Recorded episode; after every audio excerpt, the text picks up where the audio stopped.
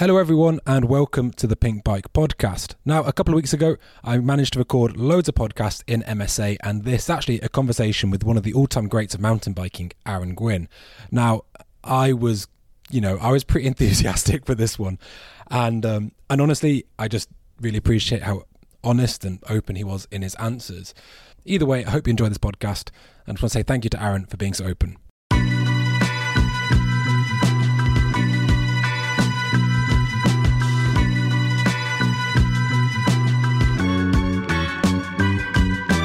Aaron Gwin, thank you very much for coming on the Pinkbike podcast. Yeah, man. Thanks for having me. Um, for one of the most decorated downhill riders of all time, it is strange to be interviewing you in the back of a van that I, I rented as I'm sat on a camping stool. But hey, that's just what we got.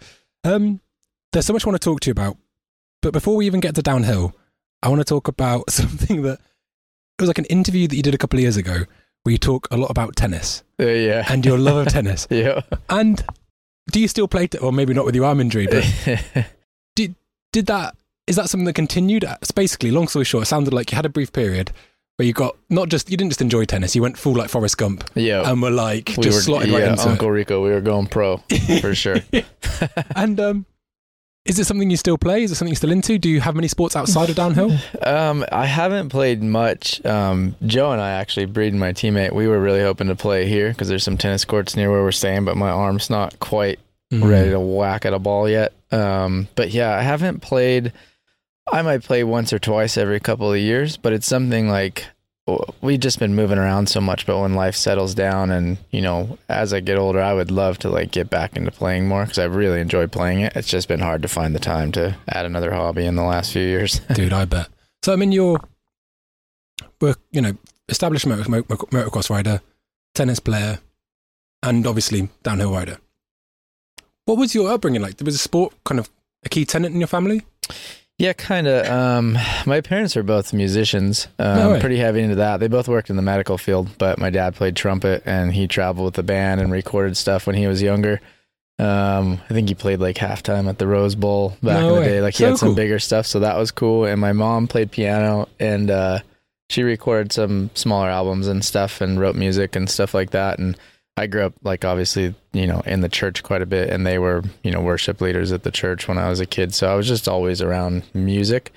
Um, my dad really liked riding motorcycles, like street bikes. He always wanted to be like a professional road racer.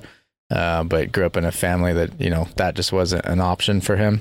And so I grew up like as a young kid, like going to, you know, the babysitters in the morning on the back of my dad's motorcycle and stuff. And so that's what I always wanted to do was race motocross. Um, but with my parents both being in the medical field, my dad being a physical therapist, and it's expensive and dangerous. So the combination of those two things, they were Yeah. like, eh. gets you on the way in and the way out Yeah, so they were like, "Here's a bicycle," and so I started racing BMX when I was four, um, and that kind of like I fell into it randomly. I I had a lot of energy, I guess, as a kid, and it was hard for me to sleep at night, and uh, so I just go to the park, and my parents would take me, and I just run and run and run, and it was like I'd finally go to sleep, you know, at Yeah, night yeah. if they could wear me out.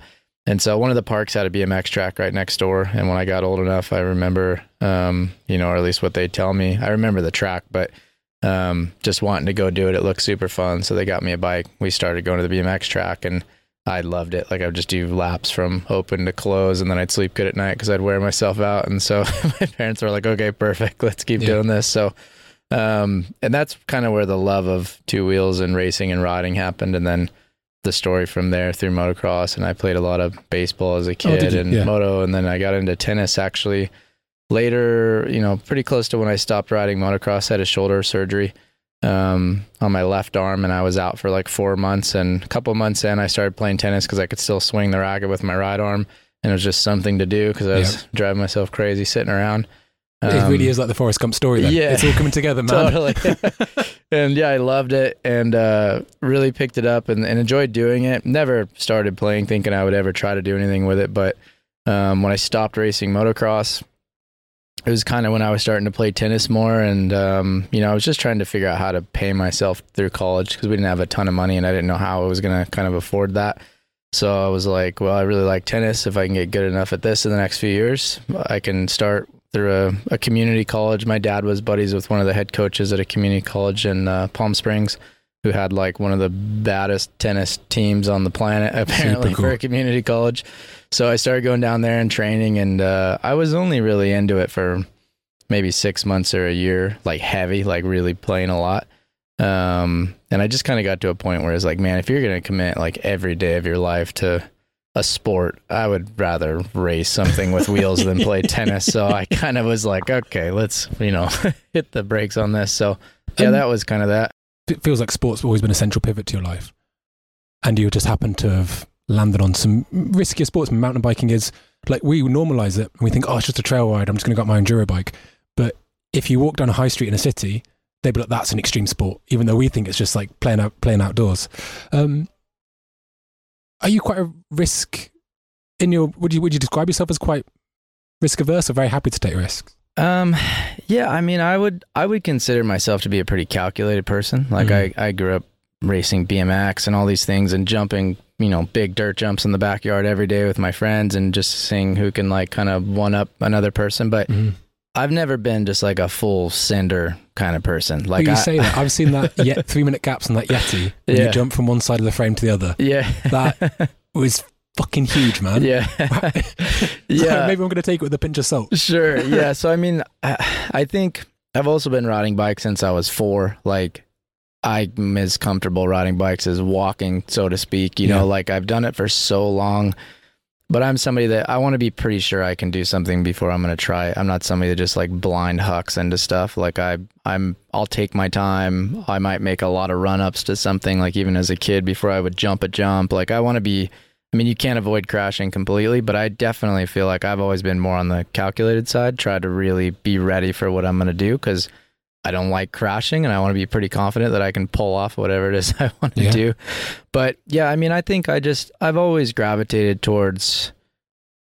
It's hard for me to say because I can't remember a time when I wasn't riding and racing and doing stuff. So I don't remember like, oh, there was a time where I just decided I was going to go that direction. That's just always been part of what I've enjoyed. I like going fast. I like jumping big stuff. I like things where there's an element of risk and focus that is involved. Like my wife always laughs because I feel like depending on how life went growing up, you know, if I wasn't into racing, it would always, it would probably, I just always gravitate towards something more extreme. You know, if Mhm. I was going to go into the military, I'd try to join like special forces Yeah. stuff or Navy SEALs. Like I just, I like things that are really hard. I like things where there's, when there's an element of like chaos going on and you can find a focus and a precision in those moments, like that's where I feel like I can, I'm kind of my best. So, um, and I like those really high end sort of challenges. So I don't know, you know, that's just kind of always how I've, I've been.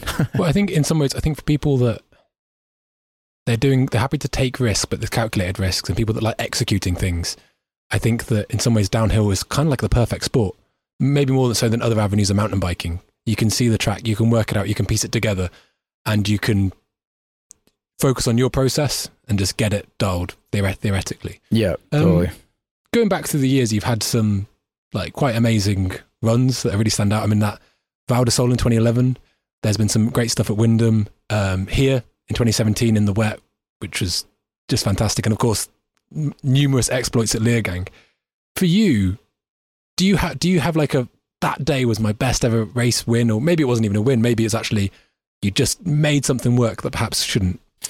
Yeah, that was a kind of a crazy day here. Um, I remember watching that; it was so cool. Yeah, I I guess like I I didn't think a lot about it. You know, you just kind of react with whatever situation sort of thrown at you. It's kind of usually my mindset. I don't stress too much about stuff. It's like, okay, it's raining now. Let's focus on how do we do the best we can in the rain.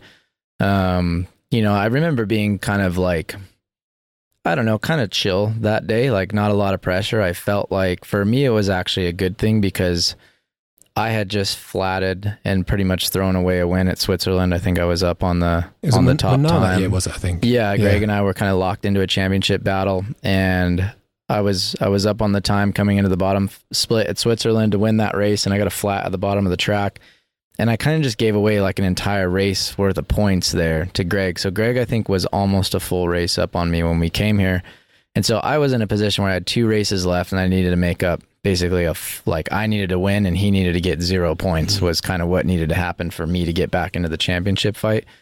So I'm not somebody that like loves rain and riding in the rain, but I remember like when it started raining, I, I needed Greg to have a bad day basically. And I remember when it started raining, I felt like to me that increased the odds of that happening. Yes. It also increased the odds of me having a bad day. But, But you had a bad day anyway, essentially, in, in the overall standing as it was. Exactly. Yeah. So I knew with the rain that was going to kind of throw the results potentially more upside down because Greg's just such a consistent, solid rider to get him to really have a mistake.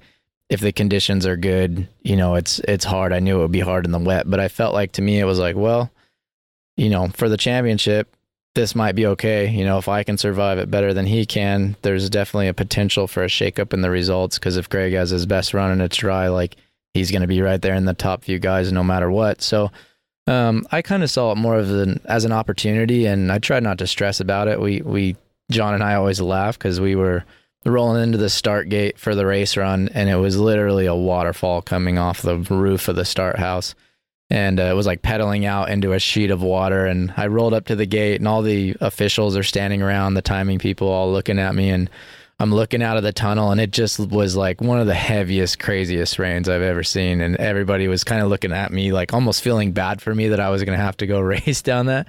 And I kind of took a glance out, and I was like, well, like that looks like fun. And it was like, you know, a minute to go before my run, and they all kind of had a laugh. And I was just, I kind of was just trying to keep it light. It was like, what can you do when the conditions are like that? It's like, we're just going to go out and just focus on 100% effort no matter what happens. Like, you're just always going to have some sort of drama happening in runs like that in those conditions. So, you know, like, you just got to be in for the fight to deal with whatever's going to get thrown at you. So, that was kind of my mindset. And that's kind of how the rain or how the run went. It was just kind of a, a fight from start to finish. And without getting too granular, maybe people that aren't that familiar with the run or, or the win, getting to the bottom, it's got some kind of famous big turns here at the bottom.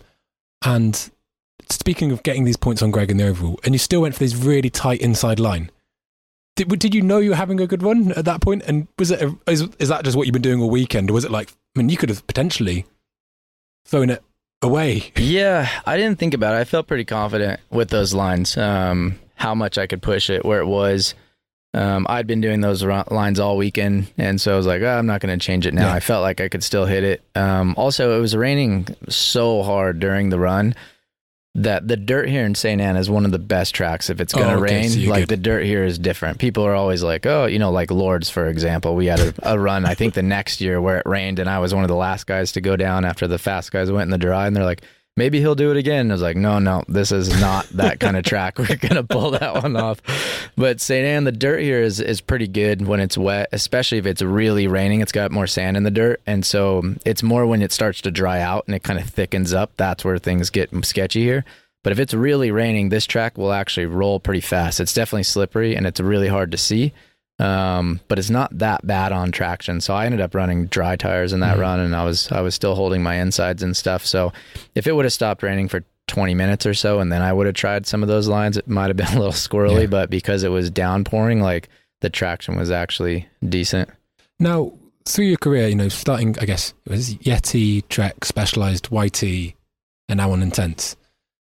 It feels like maybe, especially when you're kind of going to Specialized, there's sort of this rhythm of like coming on the first year, maybe the taking a year to get bedded in before then really announcing yourself in the second year.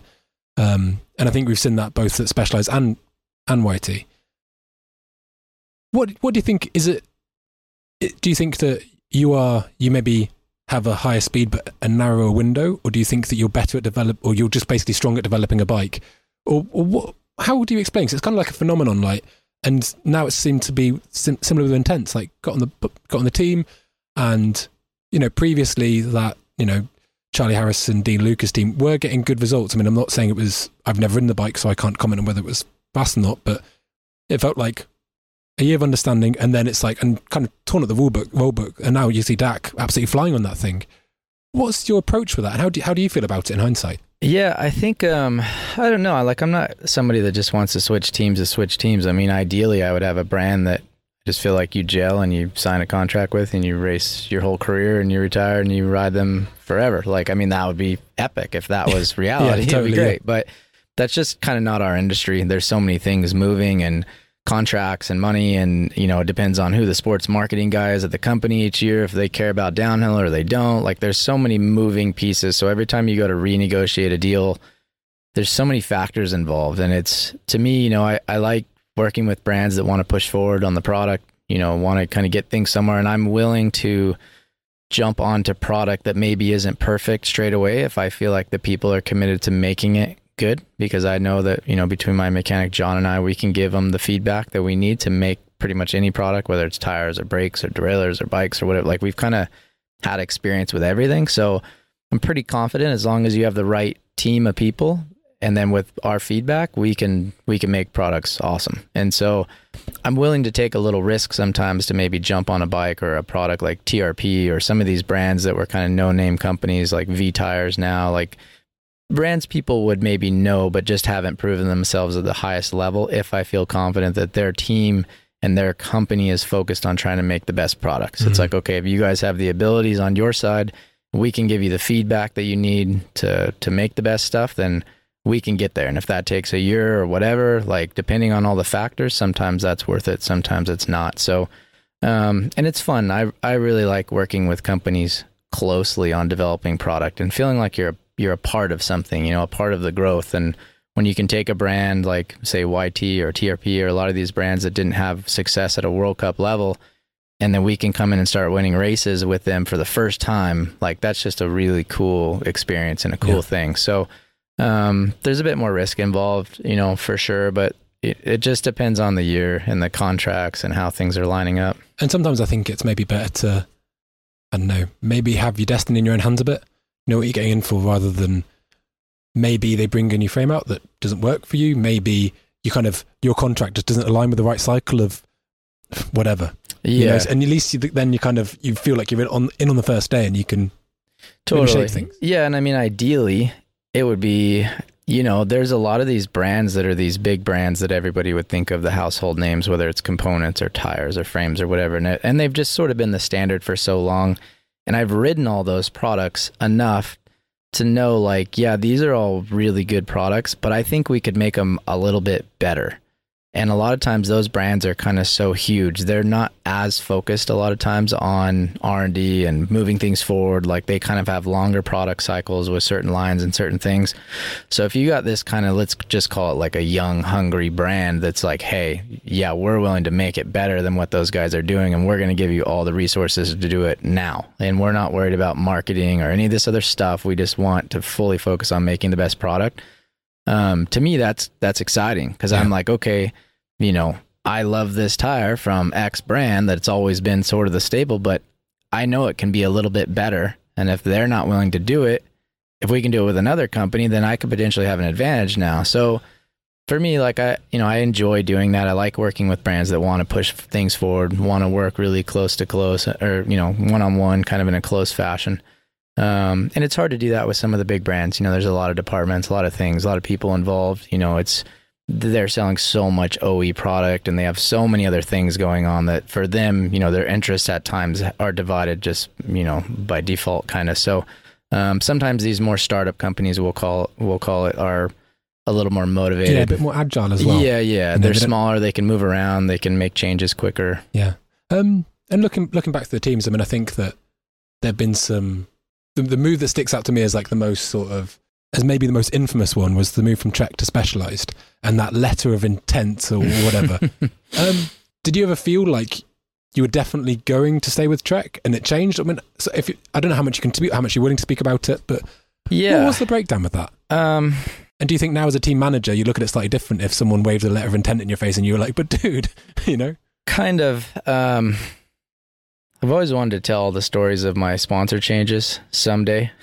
I might need to read through my contract yeah, to know what I can and can't say legally, because um, there's a lot more to it than what was in the public for sure. And um, that was a tough time for me. I felt like I was getting slammed by mm. everybody, and I knew I was in the right, but I was. And everyone's a, got an opinion, right? Yeah, I was a young kid at the time, and I I hate drama. I always have. I just completely like if somebody's gonna be nuts about something, it's like whatever. I just kind of go the other way, and I'm like, I'm just gonna focus on racing my bike, and I'll go try to smoke everybody next year, and just let that be that. Like that was kind of my mindset. But yeah, that deal with Trek. Um, so basically, yeah, we did have a letter of intent. It was a base term agreement on base salaries, I think bonuses and stuff. But we had basically had a, a handshake agreement on other aspects of what that agreement was supposed to involve. And I got the okay, like, hey, you can run your own gear, you can do this and this and this. So there was all these other areas of freedom that I was supposed to be allowed. So, and those are all areas where I was going to make, you know, 100, 150 grand, you know, in sponsorship Yeah, money so not- not to be able to have these freedoms. Um, and I was told I was going to be able to do that. The LOI was just a very basic term of base salary. And then it was kind of told to me, like, hey, yes, you can have the rest of this. We'll put it all in the contract. Here's just a basic LOI. And I was like, okay, good. Well, then when the contract came, it didn't have any of that stuff in it. And I was like, hey, we, you guys said that I could Yeah. have a gear deal and I could have these other things. And the response was basically like, no, sorry, it's not happening now. And I was like, well, well, I wouldn't have agreed to these terms if, If- yeah, I would have known that because that changes my salary by yeah. a lot and the freedom to run my own gear and kind of look how I want to look and all that. And so that was kind of for me where what started it. It was like, okay, like I didn't like that. I felt like, you know, it was very clear to me I was going to have these opportunities. So that's one of those things I think as a kid, you know, now I never handshake agreement on anything. It's like, okay, everything's got to be in writing. It's all got to be in the contract. Like we have to have a very clear understanding Mhm. of what we're getting into, and then everything runs really smooth. You know what I mean? Yeah, sometimes that sort of bound, maybe not boundary setting, but whatever you want to call it, that initial clarification can be like a short term discomfort for a long term gain. Yeah. Just like one awkward conversation, maybe. Just so you know that this is how I work. This, yeah. We get signed, and then And now it runs smooth. I mean, I, I'm I've negotiated basically all of my deals um, for all the you know I don't know the last eight or nine years or whatever. And now it's it runs really smooth because you just have those conversations up front. It's like, hey, this is what I want. This is how it's looking. Where are you guys out? You know, you have your negotiating process, and it's like, okay, perfect. We're gonna put all this in the contract.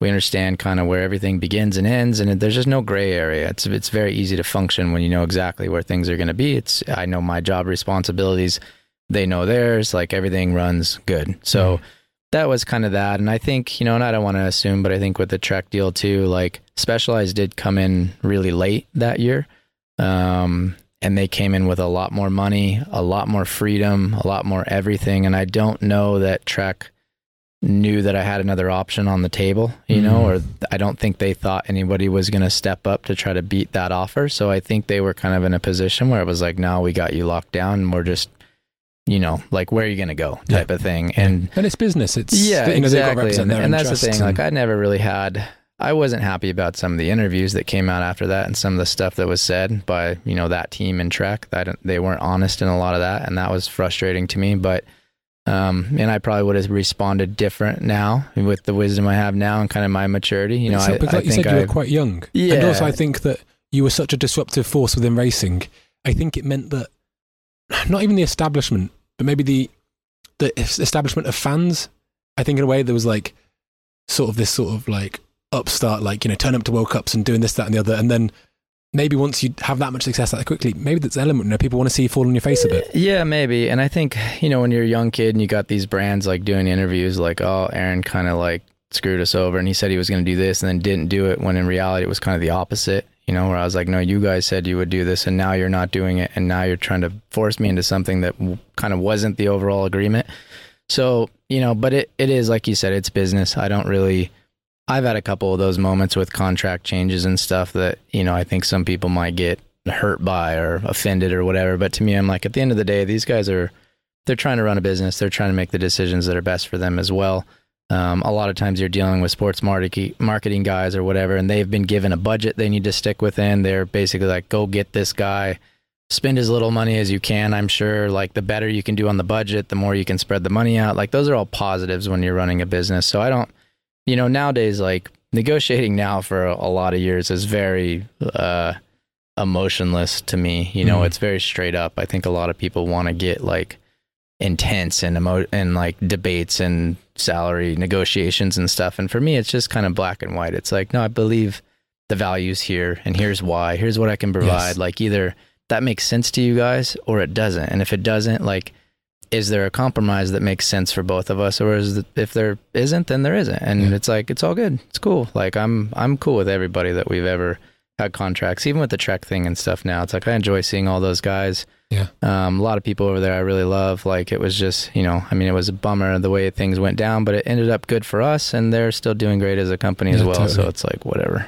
And with the changes that we're seeing, you know, after this first season under Discovery, um, do you think a downhill team is a good proposition? Because a lot, lot, lots of them are pulling out of the enduro side of things. I mean, even this weekend on the rumor mill, I'm hearing quite stern things in that regard. Yep. Do you think a downhill is a good proposition for brand marketing?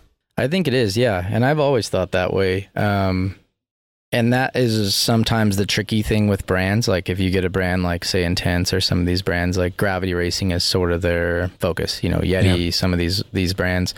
Whereas brands like, say, Specialized and Trek, they're a lot bigger brands, but they're also like their interests are kind of more divided. Um, you know, they do road racing, they do XC racing, they do you know all kinds of stuff. So things are sort of spread out a lot more. But that being said, all those brands through the years, I mean, they all have like the absolute top notch programs now. Like, I think all of their programs, like with somebody like Specialized or Trek, are world class now. Like, They- they are. They're not They skipping dogs, any yeah. steps. Like, they're really good.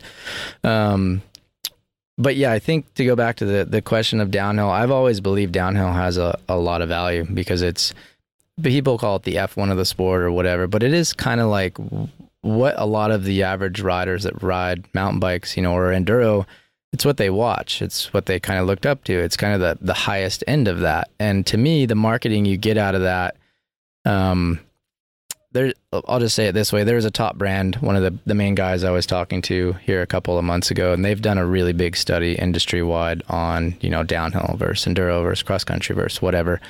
And they ba- basically found that the average downhill rider owns, I think it was like three and a half bikes or something like that at a time. And the average cross country or road rider owns like 1.2 bikes on average. Hmm. And if you think about that, that totally makes sense because what downhill rider do you know that only has a downhill bike? So it's like, sure, maybe downhill bikes aren't the highest selling bikes in your range, but n- almost nobody that rides downhill only has a downhill bike. Yeah, they right, all have yeah. a trail bike, potentially an e bike now, probably a dirt jump bike, maybe a cross country bike or a road bike. Like usually, you know, all my friends that ride downhill, they all own three or four bikes. And the people that I know that are like hardcore cross country or roadies, like they'll have really most of the time one really nice bike and they switch it out every, you know, three to five years or something like that. So you know, when you look at what does downhill bring marketing wise, or let's just say the gravity racing in general, that crowd consumes, I believe, you know, more products, more bikes, more things. So if you have a heavy presence in, let's just call it gravity racing, I think there's a huge benefit to brands doing that. And I, I can tell you for sure, one big brand is is investing heavily there because of what they found in those sort of statistics. And as a team owner, someone that's well, because I know Todd kind of does the the road managing, and then you are you the team owner? Is that how you describe it? Yeah, basically, like I I own the program, um, and kind of I know negotiate all the contracts, all the deals, all that kind of stuff. But Todd and Kathy are the logistics managers, we'll call it. So they they really make life easy on me. yeah, they, do an incredible job. that. I was in yeah. your pits earlier on today, and and Todd's the absolute. But even he gave me the full VIP treatment, took me for a ride on the trails Yeah, and stuff. It was pretty cool. yeah, and John, my mechanic, uh, Stoutman, all the mechanics, they they do a really good job making sure the parts are where they need Yeah. to be, and we have everything we need. So without those guys, being a team owner would be really hard. But for me, I, I kind of negotiate all the deals, put the people together. That's my part. I want to build a really good team of guys, and so that functions well. And they're all so good at what they do. They Yeah. they do the rest. I'm so happy. So I used to work with John Stout, Yeah, who's Joe Breeden's mechanic, and from the outside, obviously you, you don't know, but X Y Z, but the setup you've got just seems John is is the best mechanic I've worked with. I've always thought, if I was a World Cup racer, which I understand no one's picked me up, I'm, I'm a free agent. Um, he'd he'd be the person I want in my Yeah. corner. I think he's a great mechanic, and I'm so happy he's found someone that lets him have his attention to detail and just lets him do what he's really passionate about, totally. which is um, just the best. But Yeah. all I was going to ask is, with all the change up, change up of the downhill this year, how how have you ever got a bit nervous as a team owner? Like, oh man, this could go either way, or do you have faith in this kind of project that Discovery's bringing? Um, I I don't think I've ever felt nervous about it. I, I try to give people the benefit of the doubt up front. You know, Yeah. it's like this isn't really my area of expertise, even though I've raced for a long time running a broadcast show and TV numbers and how all that works. Like, I don't know all the ins and outs of that. So I, you know, I try to give them a, you know, a bit of grace up front or whatever you want to call it. Like, all right, hey, if you guys think you can come in and do this, like, you know, mountain bikers notoriously don't like change, whether it's wheel No. size or e-bikes or whatever it is. So, you know, and I think there's always going to be growing pains along the way. So I just try to kind of like, let's give it a couple years and see what they can do. I wouldn't say that all the right moves have been made, you know, but that's, that's my opinion. You know, there's a lot of things that I thought would be a little better that aren't. There's also some things that I didn't think would be great, but are pretty good. So, uh, for me, it's like they got to get in. They've never done this either. You know what I mean? At this level, they've got to get in and learn. They've got to go through some seasons. They're going to learn a lot. They said that up front. So for me, I try to be more supportive of them and like, hey, how can I give you guys some feedback that can help? Can Yeah. I fill gaps? Can I give you guys information? Can I kind of be the mediator between the riders and them, which I kind of have been? Um, how do I just help you guys do it better? I think it's better than just criticizing all the time, even if you are frustrated at certain things that are happening. I just try to be more proactive, I guess. And as someone that has spent so much of their career at the very sharp end, also with periods of injury or, you know, I think you had an issue with your thumb, thumb which was lingering for quite a while. How do you reconcile your desires or what, what you think the sport should be in terms of field size or in terms of qualifying with the fact that you've had it both ways? Because I imagine when you were top five every week, you're like, actually, you know what? This could be 10 riders and we could get it done within half an hour and it'd be fucking great. We'd be home for lunch. yeah. And then other times it'd be like, well, I'm kind of on the bubble here. Yeah. There's nothing I can do. I just need to kind of maintain points and maintain momentum. And I need to know that there's a space for me when I'm fixed in two months' time. hmm What What do you think the answer is? It's such a complicated question.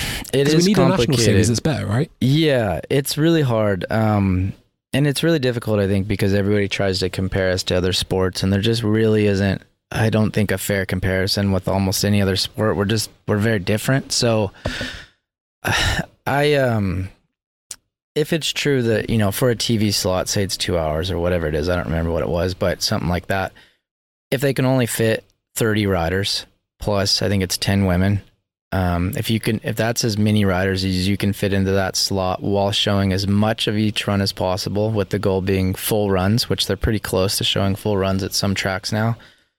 Um, then you know that parameter is is pretty set. Yeah. You know what I mean? So you got a decision to make. Like, okay, we we have more people. We show less of the runs. You know, we kind of sacrifice quality there. Potentially, we move things along faster. We don't have a maybe a pre-show or a post-show or whatever. Like, you could make some moves there. Um, but it is tough, and I I don't like the semi format. I I kind of understand what it what it's accomplishing, and I don't know that I necessarily have a better idea. But I would say to me, I as a racer, I didn't really race it, but I know for a lot of the racers, I think they don't really like it. It's just Mhm. more racing. As a fan this year, not racing, it's a bit weird because I feel like I'm watching a race just to watch another it's- race. It is so like I love downhill, but the time commitment to watch a weekend's coverage, Yeah, I it's literally like your whole weekend's yeah, gone. And I was speaking to Brook Macdonald about it, and he was saying that over that three week back to back, you basically had nine race runs in three weeks, which yeah. is a lot of risk. It's a lot of intensity, and I just think. You know, when I get stressed out with if I've got to meet unread emails, I can only imagine this, the psychological load on your nervous system yeah, having to get fired up that often. yeah. It's, I think it's quite It's tricky for sure, tricky. and I think, um, yeah, I mean, when I watch the races, I don't watch semis. Like I just tune in and watch the the finals. Well, you're on the Kind commentary team now, you gotta watch 'em. Yeah, now now it's hard because I'm commentating both, Dude. and it's really hard to commentate everything twice. You know, you've it must be of exhausting as well. yeah, it's hard to make it entertaining. Like, it's a tough one. I think to me, what I thought, I think what we did last year with Red Bull was the best. I think to me, and I'm sure there's complications here and there might be some issues where this isn't possible, but I thought that format of like, let's say you have the women's finals. And to me, it would make sense to, let's say, maybe delay the live coverage of the women's finals 30 minutes or whatever it's got to be. And so you run the women's finals, you film that, full runs, the whole deal, and then you start top 60 men, just like last year. So 60 guys qualify for finals. You film partial runs for those 30, but they're not shown on TV. But you just film them so you have the footage. So whoever the fastest guy was out of those 30, Yeah. when you start the final 30 men, You say, here's You the know who it fastest guy so far, here's his run. And so when you delay the start of the women's race, so the women wouldn't be shown live, live, which would be a bummer. You know, you could actually probably find those results before you could see it, say 30 minutes or an hour later. But in my mind, you could start the show basically when the 60th men starts with the women Yeah. and then roll that straight into the top 30 men. So you could fit the TV schedule. You could still get 60 men and potentially more women. You could do the same thing in women too. You could qualify 15 and just show 10 or whatever. Mhm. Um, so you would still get everybody kind of into finals that you would want. It would fit the TV slot. You know, I think the concern was for Discovery was like, well, what if somebody outside the top 30 wins? And I'm like, well, that is a risk, you know, in rain races and stuff, but that's only happened like once or twice, I think, my whole career. So I'm like, do you make the whole sport complicated, hard to follow, and weird every weekend for something that's going to happen once Yeah. every five to 10 years? Like, I don't know. It's hard. I mean, I think downhill, you only really understand the complexity of what downhill is when you watch it with someone that's never seen downhill before. And they're like, oh, so who's fast? It's like, oh, it's this person that rode like an hour ago. Yeah. And we haven't really seen their run, but we can just assume it was really quick. and then they keep coming down, and then there's sort of, because it's not like Formula One where we have these, we know what setup they're going to have, and they have these red ties that denote this thing or whatever.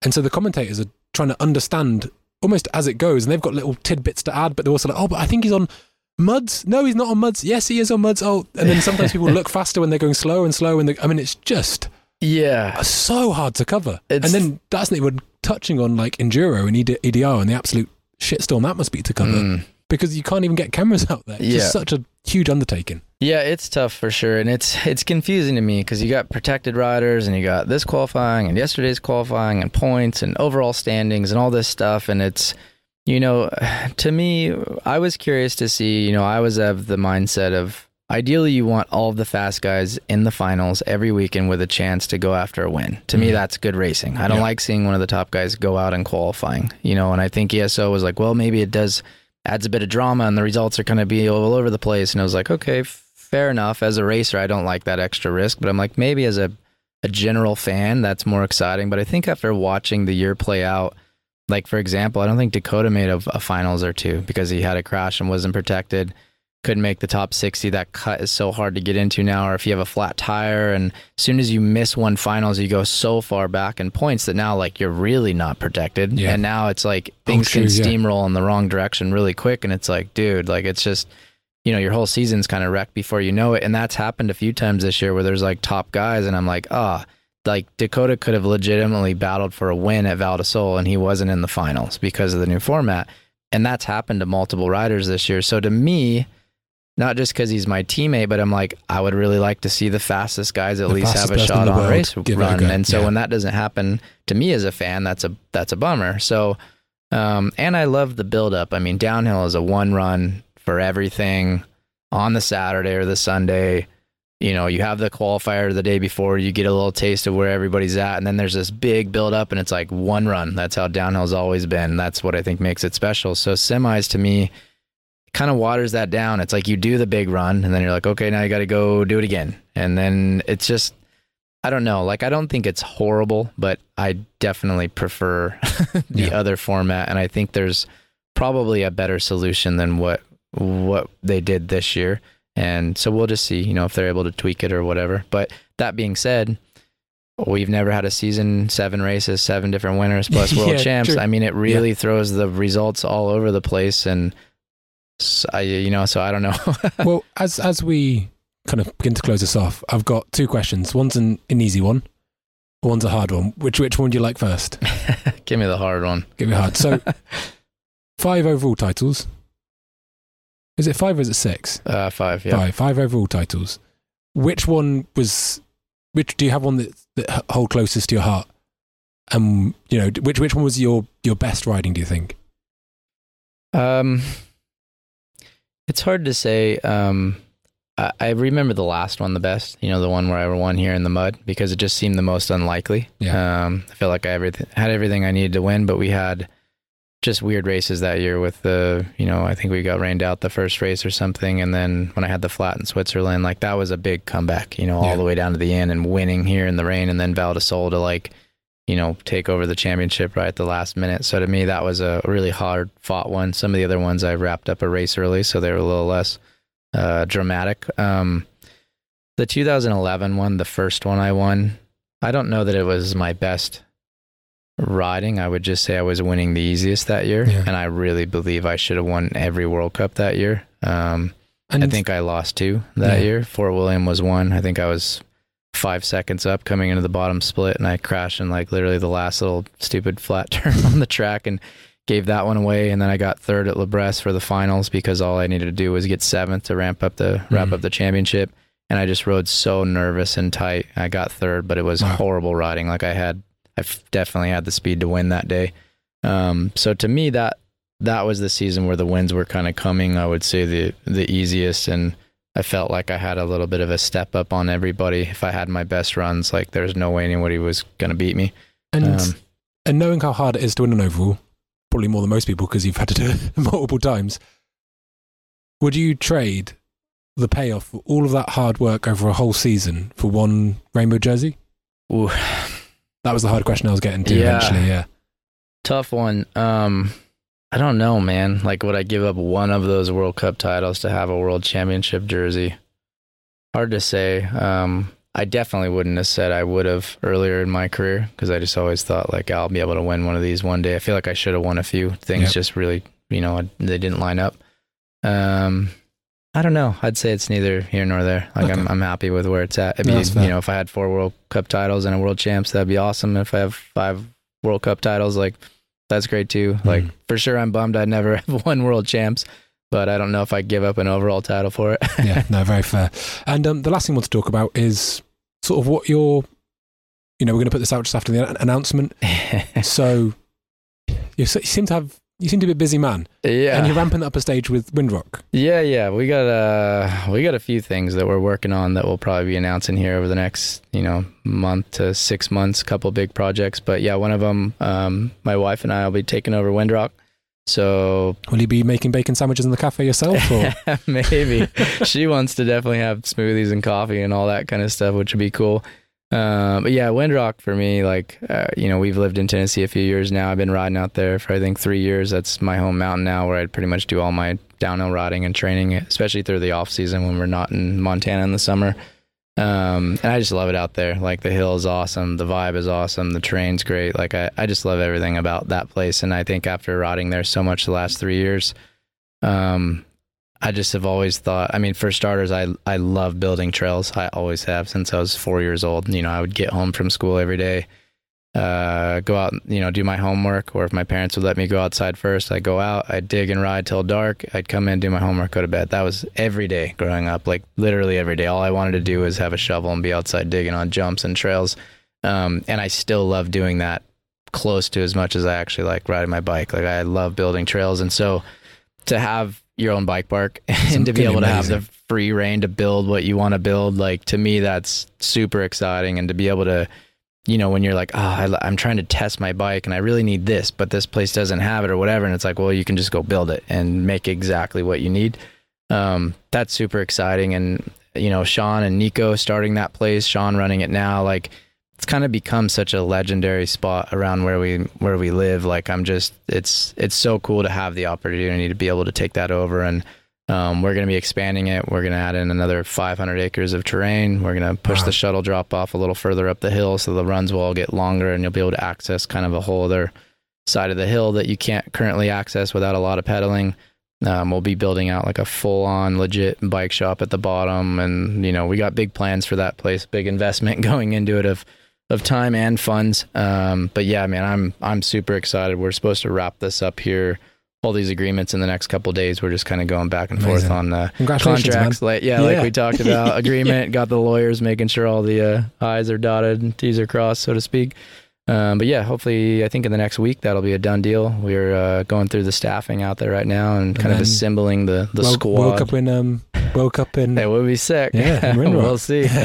Definitely got the terrain to do it if we wanted to. Amazing. Well, thank you very much for coming on. It's, Yeah. uh, it's been really cool talking. Yeah, thank you, dude. And um, if Appreciate it. anyone's been wondering what the noises are, it's because we are just in a car park and just uh, just raw dogging it. Yeah. yeah. Thanks, guys. We'll catch you later.